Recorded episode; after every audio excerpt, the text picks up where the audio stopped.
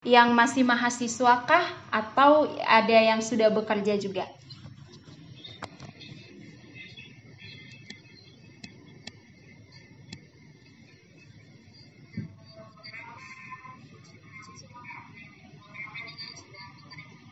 Oh gitu. Berarti uh, mirip lah ya dengan di sini. Uh, di Pekanbaru juga beberapa mahasiswa dan sebagian juga yang sudah bekerja gitu. Jadi tetap uh, memimpin kelompok kecil. Baik, uh, salam kenal untuk rekan-rekan uh, semua di uh, PKK di Makassar.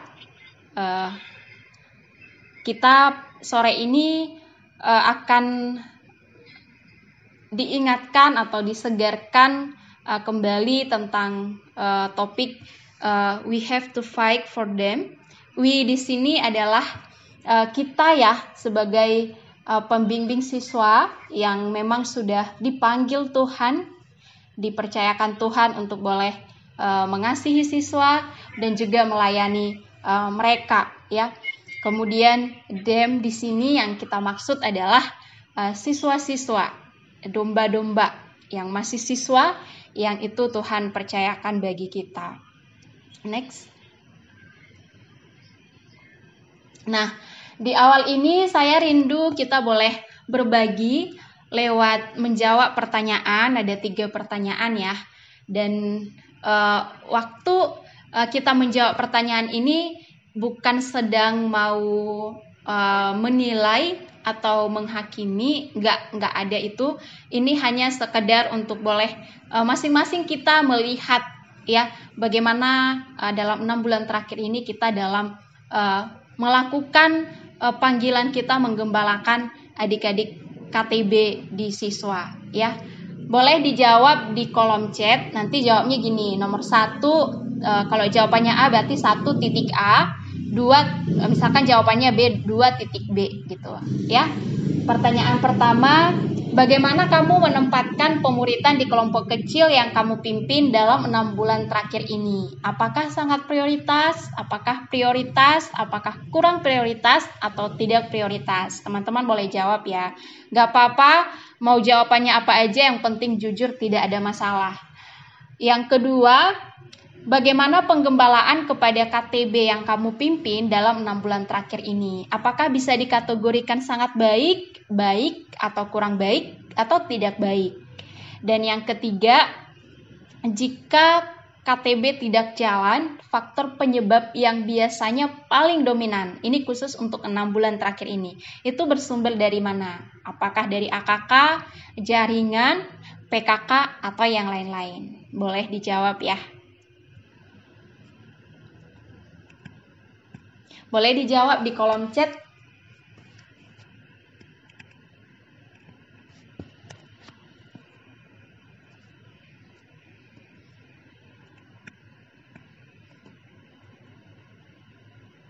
Oke. Sampai nomor tiga ya, nomor satu, dua, tiga.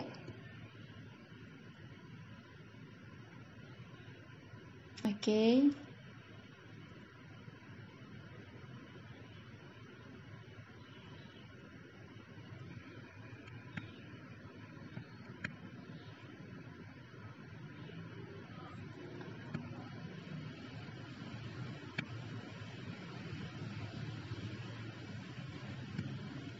Ada lagi yang mau menjawab?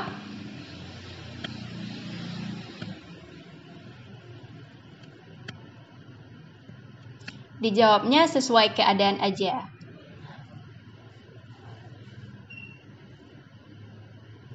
Oke, ada yang hanya ada yang nomor satunya masih kurang prioritas ya, ada yang tidak prioritas juga, ada yang uh, baik, ada yang kurang baik, ada yang sangat baik juga ya. Ya ternyata ada beragam ya. Yang belum boleh tetap menjawab ya.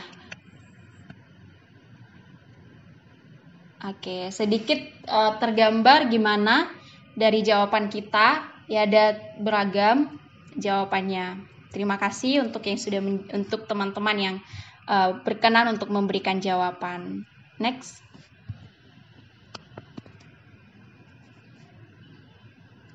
Slide berikutnya. Oke. Kelompok kecil atau KTB, kelompok tumbuh bersama, adalah salah satu sarana pemuritan intensional yang sangat efektif. Kalau berbicara tentang pemuritan, ya, maka e, kelompok kecil itu adalah salah satu sarana yang sangat efektif untuk bisa e, mengerjakan proses pemuritan itu dan menghasilkan murid-murid yang sejati. Ya, selain kelompok kecil ada keluarga ya. Keluarga itu juga salah satu uh, wadah yang sangat efektif untuk uh, mengerjakan pemuritan. Itu sebabnya kita selalu diingatkan untuk cari pasangan hidup yang sepadan gitu ya, yang ngerti visi sama-sama karena memang keluarga itu salah satu uh, sarana atau wadah yang sangat efektif untuk mengerjakan pemuritan. Dan selain itu bisa pelayanan pribadi dan juga uh, kelompok kecil. Dan kelompok kecil ini di dalam pelayanan yang kita kerjakan sering diistilahkan sebagai ujung tombak, ya. Uh, kalau dikatakan ujung tombak berarti itu sesuatu yang vital, sesuatu yang sangat penting, ya, dan menentukan tingkat keberhasilan kita di dalam mencapai sasaran, di dalam mencapai tujuan. Nah, coba bayangkan uh, kamu sedang pergi berburu gitu. Kalau sekarang sih udah ada tembak ya, tinggal tembak aja gitu. Cuman kita sekarang kembalilah dulu ke masa lalu, masa belum ada tembak, yang ada masih tombak gitu. Kalau kita pergi berburu dengan pakai tombak ya, kita mau memburu rusa nih. Tapi tombak kita itu ujungnya itu tumpul, maka yang terjadi apa? Yang terjadi kita akan kesulitan untuk boleh uh, menangkap uh, rusa yang menjadi sasaran buruan kita itu tadi. Dah, bahkan bisa saja bukan lagi kita yang berburu tapi kita yang jadi diburu sama binatang-binatang buas di sana gitu. Karena karena uh, kita tidak punya perlengkapan, kita tidak uh, punya tombak yang punya ujung yang tajam gitu. Jadi memang uh, kelompok kecil diibaratkan seperti itu karena memang kelompok kecil ini menjadi uh, pilar yang sangat penting di dalam kita uh, mengerjakan visi, di dalam kita mewujudkan visi.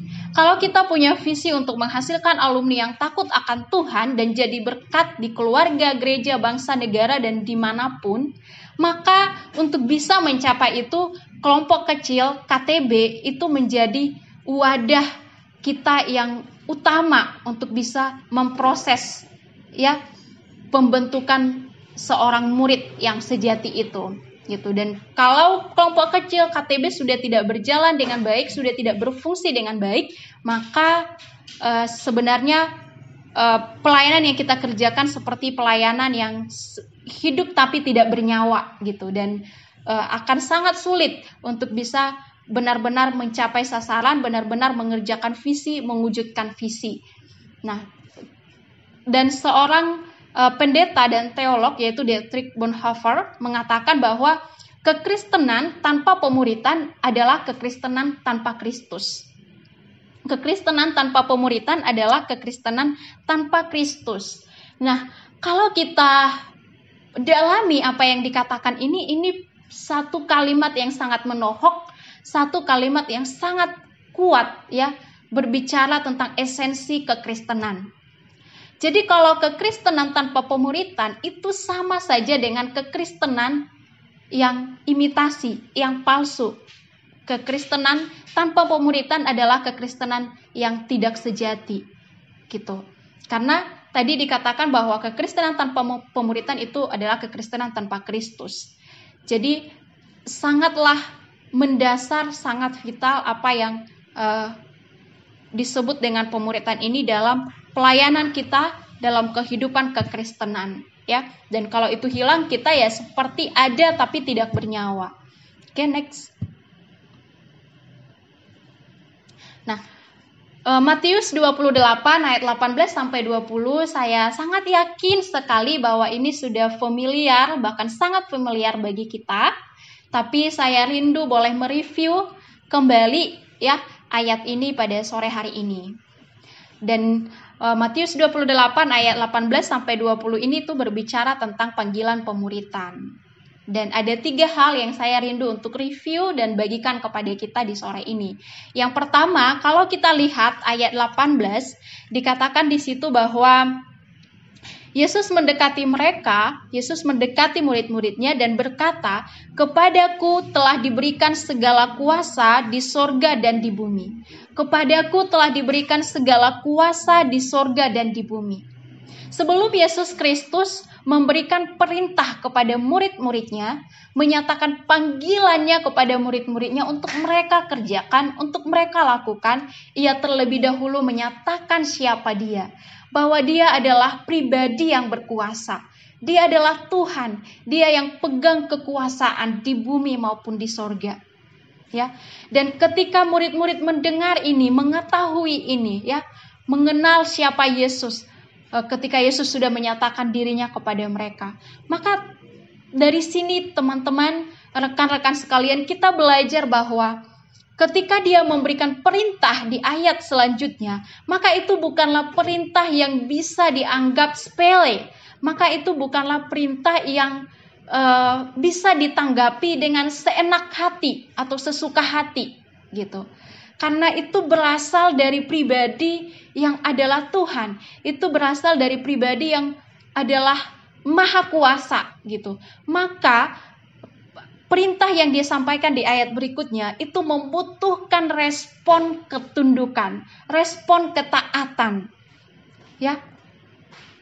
Itu menjadi pelajaran yang kita bisa lihat dari ayat 18 ini. Selain itu juga ketika Yesus menyatakan siapa dia sebelum menyampaikan perintahnya, ya, bahwa dia adalah Tuhan, bahwa dia adalah yang berkuasa, ya, dia yang pegang kekuasaan, maka itu memberikan semangat, memberikan keberanian, membangkitkan keberanian para murid untuk mengerjakan apa yang nanti akan Yesus katakan kepada mereka. Karena mereka tahu pribadi yang memerintahkan mereka yang memanggil mereka itu adalah pribadi yang bukan pribadi yang rapuh bukan pribadi yang lemah ya. Sehingga itu membangkitkan semangat dan memberikan keberanian bagi mereka untuk mengerjakan ketundukan ketaatan mereka melakukan perintah di ayat selanjutnya Nah, kemudian kita perhatikan di ayat selanjutnya ayat 19 dan 20 ya apa perintahnya, apa panggilannya yaitu dikatakan bahwa karena itu, pergilah, jadikanlah semua bangsa muridku, dan baptislah mereka dalam nama Bapa dan Anak dan Roh Kudus, dan ajarlah mereka melakukan segala sesuatu yang telah kuperintahkan kepadamu. Kalau kita meneliti, menyelidiki dalam teks bahasa Yunani, ya, maka kita bisa menemukan di sini ada tiga kata kerja, ya, bahwa uh, pergilah, jadikan semua bangsa muridku, baptis, uh, ajarlah me melakukan segala sesuatu. Jadi ada empat, tapi kalau dalam teks Yunaninya keempatnya itu tidak sejajar melainkan ada satu kata kerja utama di sana, yaitu jadikanlah murid atau muridkanlah. Itu kata kerja utamanya dan itu berupa perintah.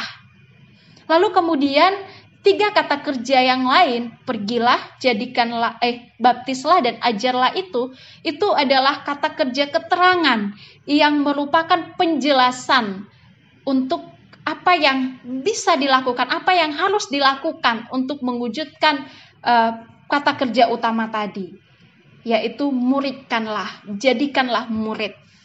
Jadi panggilan Yesus, perintah Yesus di sini bagi murid-muridnya dan juga bagi kita semua di zaman ini yang juga dipanggil menjadi muridnya adalah untuk kita boleh memuridkan, ya, mengerjakan pemuritan. Jadi kita adalah orang-orang yang sudah dipanggil Tuhan menjadi muridnya dan kita hidup sebagai seorang murid yang terus berproses ya hari demi hari sepanjang hidup kita dan di dalam kemuritan kita itu kita juga dipanggil untuk boleh mengerjakan pemuritan bagi orang lain, bagi generasi kita saat ini.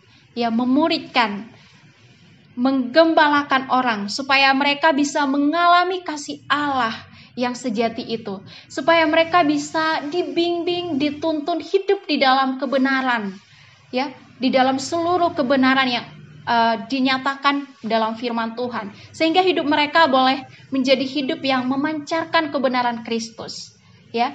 Dan itu tentu tidak bisa instan, ya. Tidak bisa sekali dua kali pertemuan, oke okay, langsung jadi gitu. Emangnya sulap-sulap? Ya nggak bisa ya. Tapi itu butuh proses. Itu makanya tadi uh, saya katakan bahwa kelompok kecil itu menjadi salah satu sarana yang sangat efektif. Dan itu juga yang Yesus Kristus berikan teladan bagi kita ya. Waktu dia hidup di dunia melayani di dunia ya dia mempersiapkan 12 murid yang itu bersama-sama dengan dia memang digembalakan uh, dengan kontinu ya sampai mereka uh, benar-benar menjadi murid yang sejati. Dan dalam proses itu kita bisa melihat bagaimana berdinamika ya pertumbuhan mereka. Nah, baru yang ketiga ya yang saya mau review di sini adalah ketika Yesus sudah menyatakan dirinya ya, kemudian dia mengat, menyatakan panggilannya kepada para murid, lalu dia menutupnya dengan sebuah janji di ayat 20. Dan ketahuilah aku menyertai kamu senantiasa sampai kepada akhir zaman. Saya merenungkan ini, jujur saya pribadi sangat-sangat terkagum. Yesus tidak hanya menyuruh kita untuk melakukan sesuatu, tapi ia menyatakan kuasanya, menyatakan pribadinya kepada kita terlebih dahulu. Dan ketika dia memberi kita panggilan, mengutus kita mengerjakan panggilannya, dia memberikan kita janji. Ia mengatakan bahwa Aku menyertai kamu senantiasa sampai pada akhir zaman. Ia menyertai kita, jadi kita nggak sendirian. Kapan dia menyertai kita? Selalu, ya, karena dikatakan di situ senantiasa sampai pada akhir zaman. Yesus menyertai murid-muridnya yang dulu. Ia juga menyertai murid-muridnya yang sekarang ya di zaman ini. Dan dalam kondisi situasi yang bagaimanapun dalam hidup kita, entah kita sedang semangat, entah kita sedang tidak semangat, entah kita sedang baik-baik saja atau sedang tidak baik-baik saja, entah kita sedang tough atau sedang rapuh, ia tetap menyertai kita. Kita nggak pernah sendirian. Ia tetap menyertai kita entah situasi, kondisi di lapangan, ya di sekeliling kita sedang mendukung, sedang baik-baik saja atau sedang sulit, sedang tidak baik-baik saja, ia juga tetap bersama-sama dengan kita. Ia juga tetap menyertai kita. Kita nggak pernah ditinggalkan, kita nggak pernah dibiarkan. Dia selalu menyertai kita. Itu janjinya ya. Dan kita percaya bahwa Allah yang kita kenal itu adalah Allah yang setia yang tidak pernah ingkar janji ya. Bahkan di saat kita sebagai PKK kadangkala bergumul untuk untuk setia ia tetap setia ya. Ia tetap setia dalam hidup kita. Dan ia tetap setia menyertai kita membimbing kita untuk mengerjakan apa yang menjadi panggilannya. Next. Nah rekan-rekan uh, sekalian, di tengah kondisi uh, saat ini, tadi kita sudah bicara tentang pemuritan ya sebagai panggilan Tuhan, betapa pentingnya itu. Nah, lalu dalam kondisi situasi yang sedang tidak baik-baik saja atau mungkin berubah, apakah pemuritan itu bisa atau perlu untuk tetap dikerjakan? Ya, kita sudah melewati masa pandemi, sudah lebih dari setahun, sudah berulang tahun ya kemarin uh, apanya virusnya udah uh, lebih lah setahun umurnya. Ibarat kalau bayi udah bisa jalan, udah bisa ngomong mama papa gitu. Nah, di tengah kondisi pandemi yang membawa perubahan besar dalam kehidupan kita, dalam pelayanan kita, apakah kita perlu dan atau apakah kita tetap bisa untuk mengerjakan pemuritan itu tadi? Teman-teman waktu merenungkan ini saya teringat ya dan saya coba baca dalam Alkitab ya eh, dan juga tulisan yang lain pernah saya baca juga gitu bagaimana sejarah kekristenan eh, mula-mula Kristen mula-mula apa yang mereka alami Ternyata kalau kita belajar ya tentang sejarah kekristenan atau Kristen mula-mula, kita akan menemukan ya salah satunya ada saya tulis di situ ya Kisah Para Rasul 8 ayat 1 sampai 3. Di sana dikatakan bahwa mereka mengalami penganiayaan yang hebat. Ya.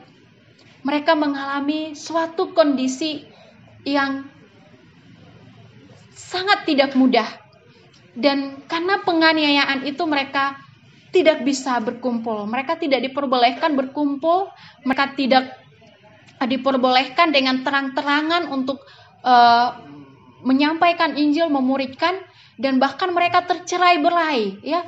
Makanya kalau ada kisah ada juga Filipus dia bisa sampai ke dari Yerusalem ke Samaria kalau tidak salah itu karena terjadi penganiayaan sehingga mereka ada yang melarikan diri ke sana dan kemari gitu, ke sana kemari tercerai berai dan mereka nggak bisa berkumpul seperti yang sebelumnya sempat mereka bisa lakukan.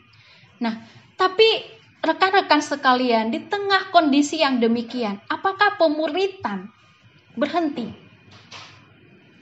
Tidak, pemuritan tidak berhenti. Mereka tetap setia, ya. Karena itulah pemuritan itu bisa tetap berlanjut dari generasi ke generasi bahkan bisa sampai ke kita saat ini, ya. Jadi dalam situasi kondisi yang tidak stabil, yang bahkan sulit, tidak mengenakan ya pemuritan tetap dikerjakan dan itu menghasilkan buah. Terus ada orang-orang yang uh, percaya kepada Yesus dan hidup mengikut Kristus sebagai seorang murid sejati. Begitu juga sampai ke kita saat ini. Lalu kemudian kisahnya Paulus. Kalau kita baca surat-suratnya Paulus, ya kita menemukan bahwa berkali-kali Paulus ini dipenjara. Ya, tapi ketika Paulus dipenjara, apakah Paulus itu uh, jadi malas-malasan untuk mengerjakan pemuritannya, pelayanannya? Apakah dia jadi bilang, ah udahlah aku udah di penjara. Apakah dia menjadi buat alasan gitu. Alasan bahwa kan aku sekarang di penjara, udah terkurung. Atau excuse-excuse yang lain. Kalau kita baca baik-baik ya, apa yang dicatat di dalam Alkitab tidak, teman-teman. Tapi Paulus dia tetap setia pada apa yang menjadi panggilannya. Dia melakukan apa yang dia bisa lakukan dari dalam penjara. Dia berdoa dengan sungguh-sungguh kepada orang-orang yang dia layani salah satunya Timotius sebagai adik rohaninya. Ya, dia berdoa, dia memberi mengirim orang menyampaikan pesan, dia menulis surat ya. Makanya banyak ya surat-surat Paulus. Dia mengirim surat untuk menjadi bentuk pengajarannya, bentuk pelayanan pribadinya kepada uh, orang-orang yang dilayani. Salah satunya tadi Timotius sebagai adik-adik rohaninya. Ya. Jadi ternyata ketika pun jarak memisahkan ya, itu tidak membuat panggilan itu terhenti. Tapi justru dalam kondisi yang seperti itu uh, kita semakin belajar melihat apa yang bisa aku lakukan dan kita berjuang melakukan apa yang Tuhan bisa bukakan kepada kita sebagai cara, strategi, jalan untuk bisa tetap mengerjakan. Ya, apakah itu dalam doa-doa kita? Kalau dulu surat, kalau sekarang mungkin nggak harus lagi surat, ya. Kita nulis surat, terus minta merpati untuk ngantar, nggak lagi, nggak ada seperti itu gitu. Jadi tidak terlalu seribet itu gitu. Atau kita harus kirim lewat kantor pos, nyampe nya nanti sebulan kemudian Enggak juga gitu, tapi sekarang udah ada yang lebih mudah. Ada HP, ya ada berbagai macam aplikasi mulai dari yang chat, yang nelpon, yang face to face gitu ya. Ada eh, banyak sekali. Jadi jarak ternyata itu tidak menjadi alasan bagi kita untuk berhenti mengerjakan panggilan. Kemudian uh, di uh, tengah situasi seperti yang uh, perubahan yang kita alami ini, kita perlu belajar berdamai, berdamai dengan situasi ini, berdamai dengan keadaan ini. Oke, inilah memang real kenyataan yang kita harus jalani. Dan dalam kenyataan yang harus kita jalani ini, apa yang kita bisa perbuat gitu untuk tetap bisa hidup sebagaimana kita seorang murid Kristus di dalam mengerjakan panggilan kita. Ya. Kita perlu berdamai, kita tidaklah tidak saya hampir pakai bahasa Batak ya. Kita tidak uh, terus menerus menyalahkan keadaan, sikit-sikit nggak jalan kelompok. Kenapa? Iya, karena ini apa karena uh, nggak ngumpul, nggak enak kalau online. Uh, lebih enak kalau ngumpul gitu. Kita nggak nggak nggak lagi membuat alasan-alasan yang situasi saat ini. Karena memang itulah real kenyataan yang harus kita jalani dan kita mesti berdamai. Dan di tengah kondisi itu kita dipanggil untuk tetap setia. Setia mengerjakan peran kita untuk memuridkan ya. Next. Oke okay.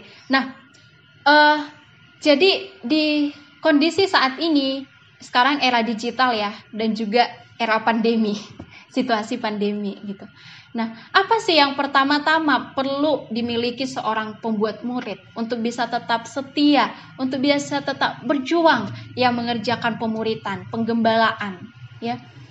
Uh, sering sekali kita langsung memikirkan itu uh, skill-skill, kemampuan-kemampuan atau kreativitas-kreativitas yang hebat.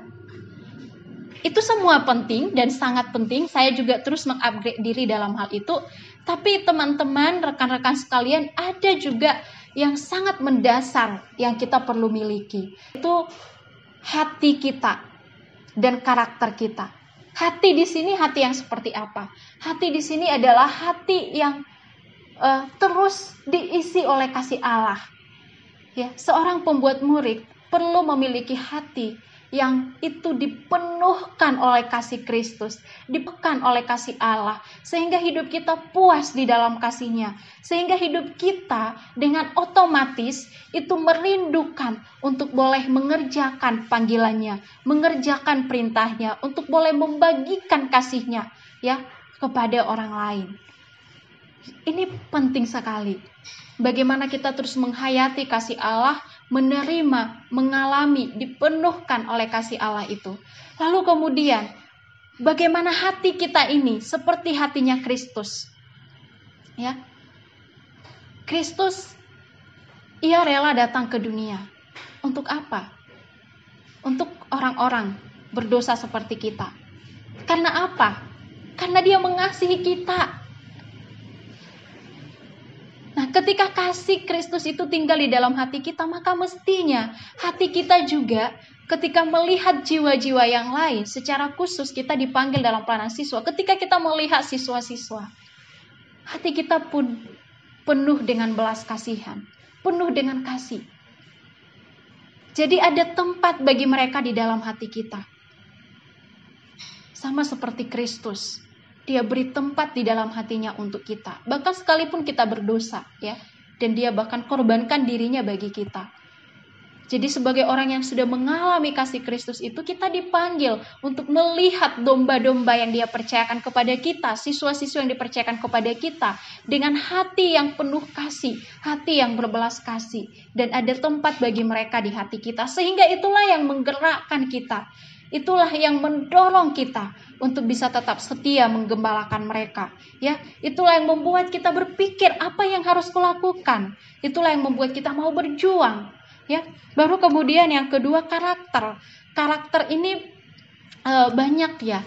E, kita perlu memiliki karakter yang rendah hati, ya, rendah hati untuk boleh memikirkan e, hidup orang lain di luar diri kita kalau kita mau egois-egoisan, kita itu nggak akan pernah bisa melayani. Karena memang uh, hidup kita ini nggak pernah 100% aman gitu. Ada aja yang mau kita pikirkan untuk diri kita.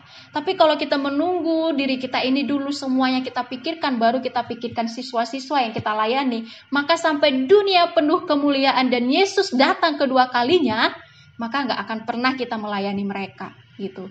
Jadi dibutuhkan kerendahan hati, bagaimana kita peduli dengan hidup mereka, ya bagaimana kita uh, mau masuk dalam dunia mereka ya. Mengenal mereka berjalan bersama mereka di dalam proses pemuritan. Karakter ini juga uh, dibutuhkan uh, karakter yang berkomitmen dan bertanggung jawab. Ini penting sekali bagi seorang PKK ya berkomitmen. Kalau cuman mau banyak loh orang yang mau, percayalah. Kalau di awal-awal mau semangat di awal-awal itu banyak. Tapi yang berkomitmen itu yang susah. Nah, yang Yesus cari itu yang mana? Yang berkomitmen. Itu yang Yesus cari. Makanya yang dia bentuk itu dulu kan memang murid. Murid itu kan salah satu cirinya dia berkomitmen. Gitu. Jadi kita perlu punya karakter yang berkomitmen. Kita bertanggung jawab. Kita tetap setia, berjuang, ya, baik atau tidak baik waktunya. Gampang atau tidak gampang, ya. Sedang kita berbunga-bunga atau kita sedang berduri-duri, ya. Kita bertanggung jawab, berkomitmen, ya. Dan itu juga yang dikatakan di 2 Timotius 2 ayat 2 sampai 6 ya, bagaimana kita sebagai seorang murid yang berkomitmen bertanggung jawab. Dan kita belajar juga dalam karakter ini bagaimana menjadi orang yang rela bayar harga, yang mau berkorban. Ya. Kita perlu terus mengingat teladan Yesus, ya. Bagaimana pribadi Yesus itu yang rela berkorban untuk kita. Dan ia meminta kita, kita ini kan muridnya ya. Dia itu guru kita, kita ini muridnya. Artinya kita itu mestinya memandang dia, belajar mengikuti dia, hidup seperti dia hidup, melayani seperti dia melayani. Yesus melayani kita, melayani dunia ini dia rela berkorban. Maka kita pun ya yang dipanggilnya untuk memuridkan siswa-siswa, kita mesti rela untuk berkorban, rela bayar harga.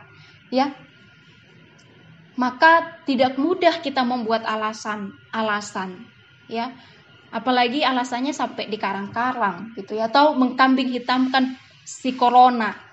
Jadi si corona yang terus tersalahkan. Padahal mungkin kita yang sedang malas kita yang sedang tidak mau berjuang. Tapi corona terus yang dapat yang dapat uh, apa ya label yang tidak baik. Kasihan dia ya. Sudah cukup banyak yang menyalahkannya. Oke? Kemudian uh, saya ada mau tunjukkan satu video. Video ini sebenarnya adalah sebuah lagu soundtrack dari film Tinkerbell kalau pernah nonton.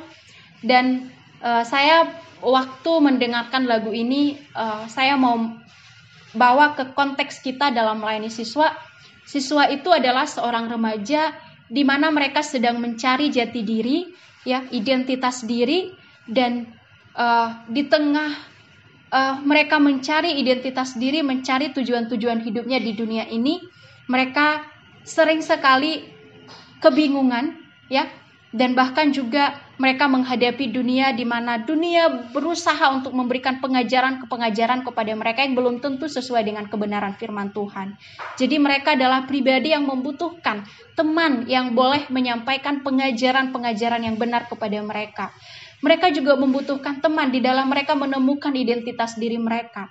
Ya, di dalam menemukan di tengah dunia menuntut mereka A, B, C, D sampai Z, mereka membutuhkan teman yang bisa menemani mereka menemukan apa sih potensi yang Tuhan kasih samaku, apa sih tujuan Tuhan dalam hidupku, bagaimana aku harus menjalani. Mereka butuh teman untuk itu.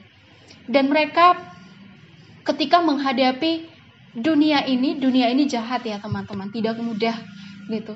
Untuk mereka boleh belajar menjadi seorang murid di tengah-tengah dunia ini, mereka membutuhkan teman. Ya.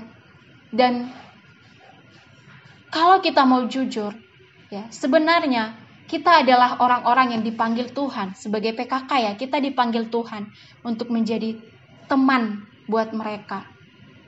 Dan saya rindu kita boleh memakai sepatunya mereka untuk bisa memahami kondisinya mereka ya sehingga kita mengerti betapa pentingnya kita berjuang hadir sebagai teman buat mereka yang memberikan pengajaran yang benar, yang mendengarkan mereka, yang berjalan bersama mereka, yang membimbing mereka di dalam kebenaran. Saya rindu eh, kita boleh mendengar lagu ini dan ini lagu ini sebagai sebuah ungkapan jeritan hati dari siswa-siswa yang kita layani. Boleh ditunjukkan?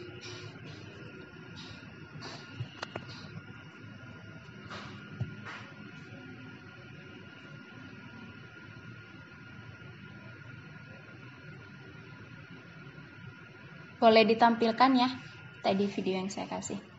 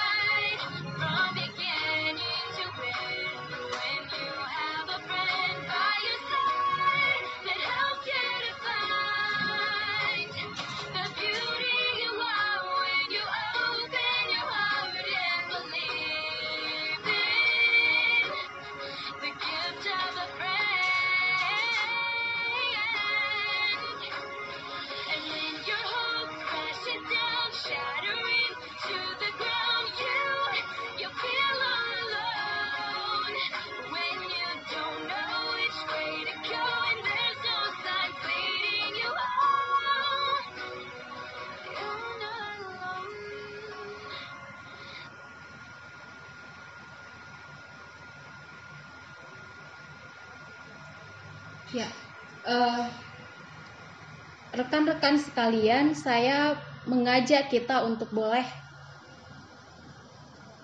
mengoreksi diri kita, penggembalaan kita kepada siswa-siswa yang dipercayakan Tuhan kepada kita.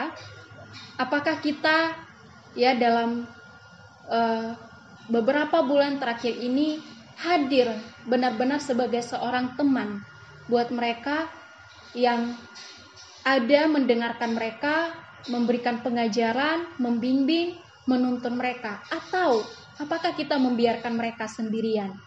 Ya. Kalau kita next ya. Kalau kita lihat di dalam Alkitab slide-nya next